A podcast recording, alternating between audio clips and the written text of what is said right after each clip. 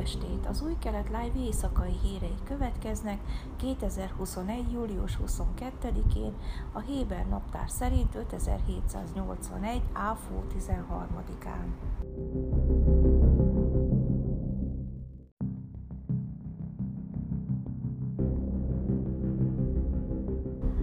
Követően, hogy Benjamin Netanyahu volt miniszterelnök és frakciója az ellenzéki arab listát támogatta, a kormány nem tudta megszavaztatni a Knessetben a palesztin családegyesítési törvény egy évvel történő meghosszabbítását.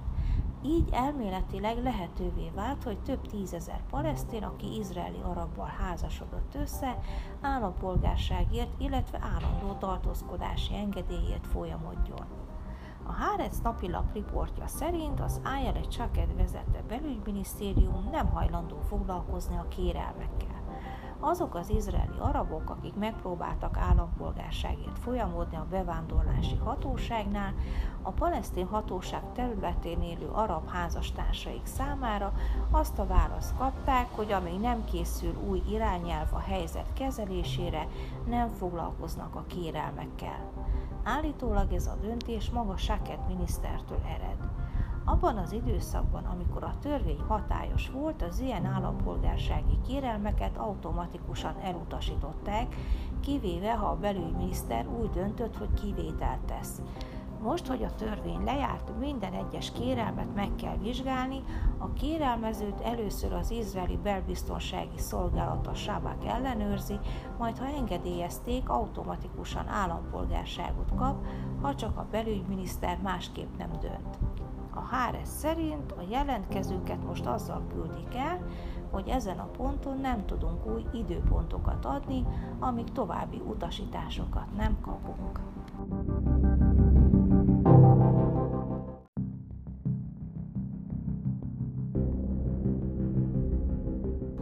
A Biden kormány úgy döntött, hogy vár a jeruzsálemi amerikai konzulátus újranyitásával, amíg Izrael új kormánya elfogadja a költségvetést, állítják izraeli, amerikai és palesztin források.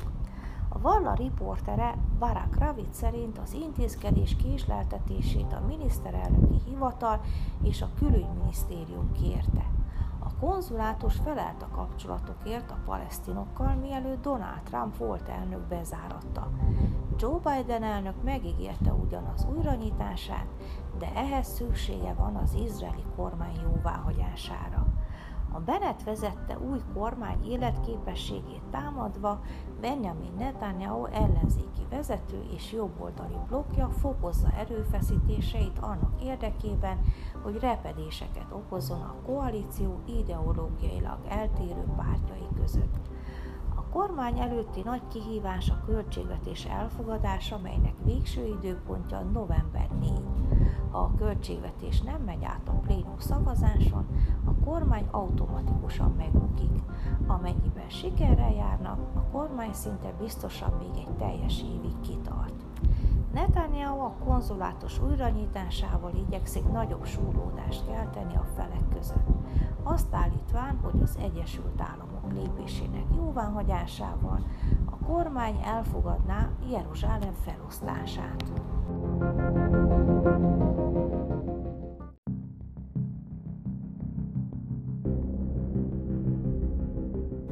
További hírek. Naftali Bennett miniszterelnök találkozott a néhai törzsőrmester Oron Saul családjával, aki az Izrael és a Hamas közötti 2014-es háború során vesztette életét, és holtestét Gázában tartják fogságban. Bennett a Saul családnak azt mondta, személyesen elkötelezett amellett, hogy a gázai övezetben fogva tartott katonák holtestét és a remélhetőleg még életben lévő civileket hazahozza, és az ajtaja mindig nyitva áll előttük, áll a miniszterelnöki hivatal közleményében.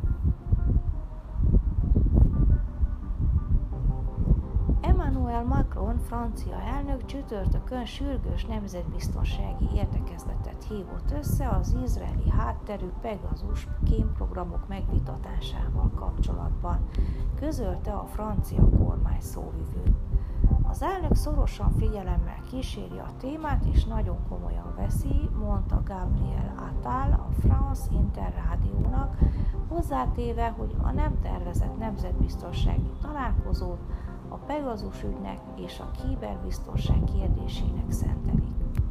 A Washington Post, a Guardian és a francia Le Monde kedden arról számolt be, hogy Macron egyik telefonszáma és számos kabinet miniszterének elérhetősége a Pegasus potenciális célpontjait kiszivárogtató listán szerepel.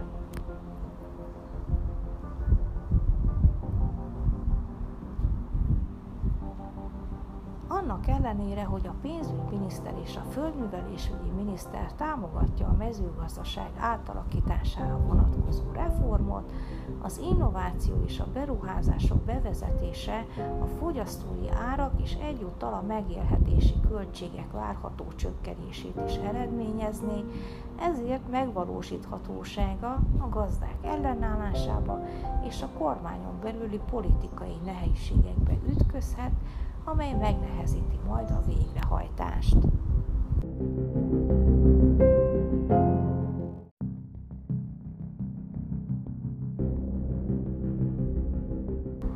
Időjárás Pénteken meleg, néhol zivataros idő várható.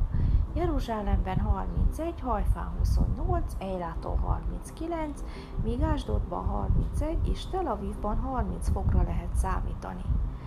A sábát bejövetele Jeruzsálemben 19.06, Tel Avivban 19.26. Heti szakasz Rayet Hanán. Részlet. Mert kérdez csak az előbbi időkről, melyek előtted voltak, a manaptól kezdve, mikor teremtett az Isten embert a földre, az ég egyik szélétől az ég másik széléig, vajon történt-e ilyen nagy dolog, vagy hallatszott-e hozzá hasonló? Vajon hallott-e a nép Isten hangját szólni a tűz közepéből, amint te hallottad és életben maradt? Vagy megkísérlette Isten, hogy elmenjen és vegyen magának nemzetet, másik nemzet közül kísértésekkel, jelekkel és csodákkal, háborúval, erős kézzel, kinyújtott karral és nagy félelmetességgel, mind a szerint, amint tette veletek az örökkévaló, a ti istenetek Egyiptomban, a te szemeid láttára. Neked megmutattatott, hogy megtudjad, hogy az örökkévaló az Isten, és senki más kívüle az égből hallatta veled hangját, hogy oktasson téged, és a földön mutatta neked nagy tüzét, és szavait hallottad a tűz közepéből. Azért, mert szerette a te őseidet, kiválasztotta magzatukat utánuk, és kivezettetett téged ő maga a nagy erejével Egyiptomból hogy előzzön nagyobb nemzeteket és hatalmasabbakat nálad előled, hogy elvigyen téged és adja neked az ő országukat birtokul, mint a mai napon van. Tudd meg ma, és vedd szívedre, hogy az örökkévaló az Isten az égben, fönt és a földön alant, és senki más. Őrizd meg törvényeit, és parancsolatait, melyeket én ma parancsolok neked, hogy jó dolgod legyen neked és fiaidnak utánad, és hogy hosszú ideig élj ama földön, melyet az örökkévaló a te Istened ad neked minden időre.